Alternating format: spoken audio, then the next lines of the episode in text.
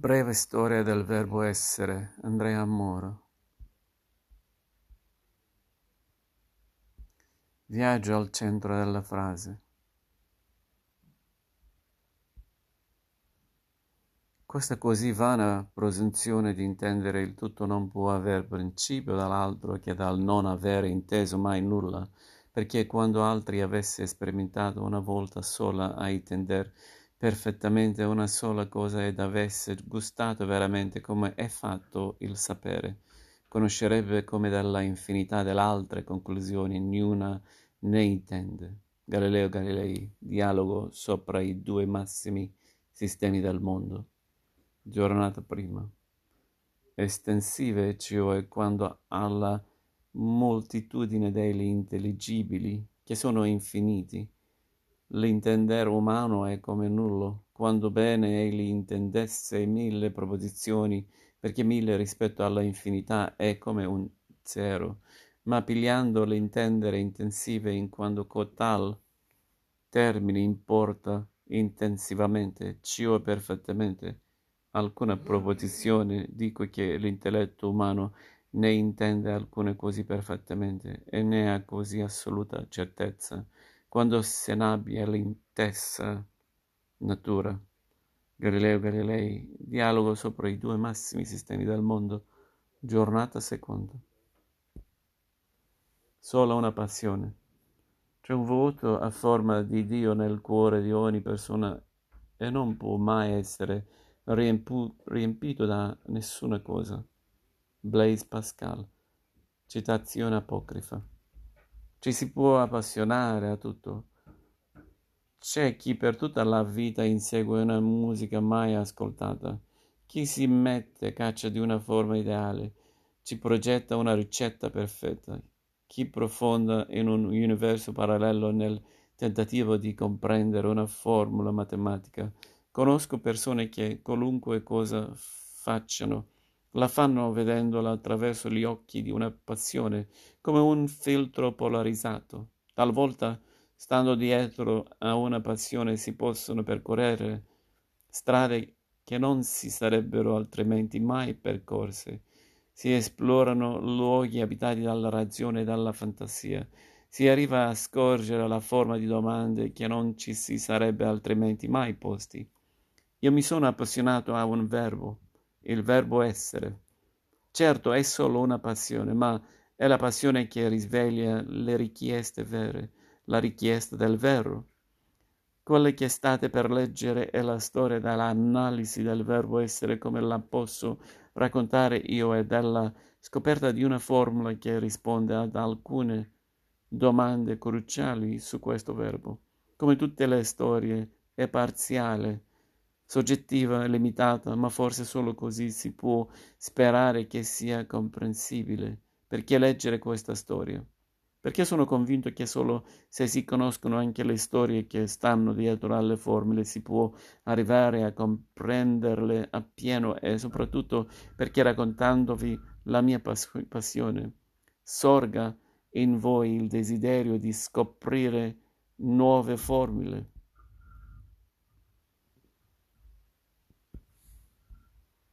La storia della nozione di copula raccontata qua è uno sviluppo dell'appendice a un volume dedicato alla struttura delle frasi copulari.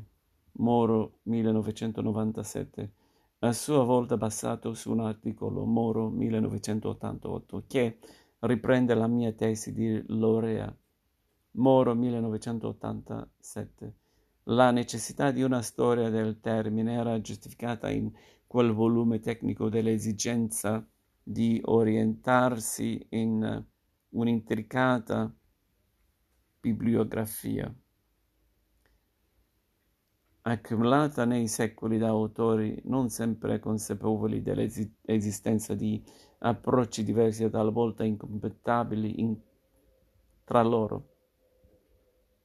Dopo quel primo testo, cui rimando chi fosse interessato a una trattazione dettagliata e ricca di citazioni bibliografiche, ne sono usciti altri, man mano aggiornati, ma che conservano sostanzialmente istituzione di base che presenterò qui.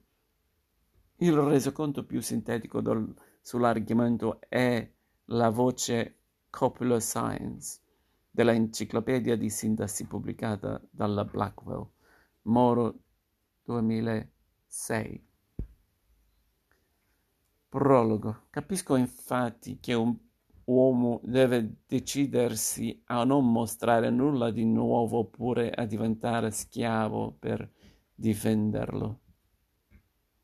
Isaac Newton, lettera a Oldenburg, 18 novembre 1676.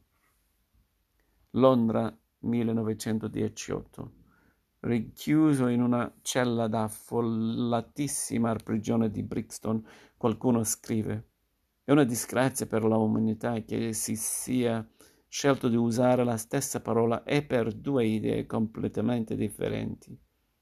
Chi poteva inveire contro un verbo mentre fuori stava ruggendo la prima guerra mondiale? Quell'uomo era Bertrand Russell, uno dei più influenti intellettuali del Novecento. In prigione Russell era stato cacciato proprio quell'anno per la sua attività di pacifista contro la partecipazione del Regno Unito alla guerra. Questa frase, scritta durante la reclusione sulla base di una serie di conferenze tenute l'anno precedente, venne poi pubblicata nelle pagine della sua introduzione alla filosofia matematica. Un libro importante che il grande filosofo diede alle stampe l'anno dopo, una volta terminata la guerra e con essa la prigionia, il che complica ancora di più la vicenda. Cosa ci fa? Infatti, un'inventiva contro il verbo essere in un libro di matematica e di quali idee sta parlando Russell. È una storia lunga, una storia che parte almeno dal IV secolo a.C da quando Aristotele si era occupato del verbo essere nei suoi trattati, una storia che non si è mai interrotta. Ha attraversato i duelli a suon di logica del Medioevo, è passata tra la, le battaglie del secolo dei grandi geni con l'esperienza dell'Accademia di Port Royal nel Seicento, ha influito sul grande dise- disegno della mappatura dell'albero genealogico delle lingue dell'Ottocento per finire sul tavolo di un matematico nei primi del Novecento. In verità Russell non è stato l'ultimo a occuparsi del verbo essere e il viaggio di questo verbo non si è fermato qui. Dopo di lui altri ne hanno discusso. Anni il dibattito è tutt'oggi vivo più che mai, ma che cosa ha dunque di così speciale questo verbo, capace di spingere Antoine Arnaud, il sacerdote giansenista della vita travagliata, che ha ispirato uno dei più influenti testi della storia della linguistica di tutti i tempi, la grammatica di Port Royal, a scrivere che se le lingue avessero un solo verbo, questo sarebbe proprio il verbo essere, l'unico autentico, è di questa storia che ci occuperemo qui. Cercheremo di smontare le preoccupazioni di Russell, mostrando che il verbo essere non è affatto ambiguo e che, in definitiva, non è poi questa disgrazia per l'umanità. Ma permettetemi una premessa. Si dice che la questione omerica e il modo con cui ogni cultura ha proposto e risolto il problema della formazione dell'Iliade e dell'Odissea, sia una specie di filo rosso seguendo il quale prossimo, il quale possiamo sciogliere il bandolo di una civiltà ricavandone un'immagine rappresentativa, un campione per così dire di essa. L'interpretazione del verbo essere è in un certo senso la questione omerica della linguistica. Capire come ogni epoca ha interpretato questo verbo porta infatti a comprendere come è stato considerato nella sua totalità il linguaggio nei vari periodi che segnano la storia della cultura occidentale. La parentesi qui è d'obbligo, vedremo presto perché, ma basta per ora anticipare il motivo di tanta cautela dicendo che almeno un terzo delle lingue note il verbo essere non ce l'ha affatto. Forse dunque i disgraziati sono meno di quanti si creda, ma siccome noi fra quelli ci siamo in pieno, tanto vale verificare se la disgrazia è vera o solo presunta. Se poi vi fidate di un matematico mancato, aggiungo che le frasi con il verbo essere sono per certi versi il teorema di Fermat della linguistica. Per dimostrare questo teorema i matematici hanno dovuto far ricorso a quasi tutti gli ambiti della loro disciplina. Come ben sai chi si è addentrato nei labirinti borghesiani di cui esso è l'innocente porta. Anche le frasi con il verbo essere hanno radici profonde e ramificate a capire la loro struttura aiuta a comprendere la natura e l'architettura generale del linguaggio umano. Dunque, quello che vi prometto non è solo un viaggio nel tempo, ma anche, per così dire, nella geografia della linguistica, nelle varie aree in cui si suddivide naturalmente il continente delle lingue naturali. Questa storia nel tempo, nei luoghi della linguistica, prenderà le mosse dall'antichità antichità classica, dove per primi ci si è posti il problema della natura e delle forme del linguaggio. Attraverseremo regioni vaste e pericolose, strettoie e valichi arditi, ma voglio avvisare fin d'ora il lettore che non darò un resoconto dettagliato.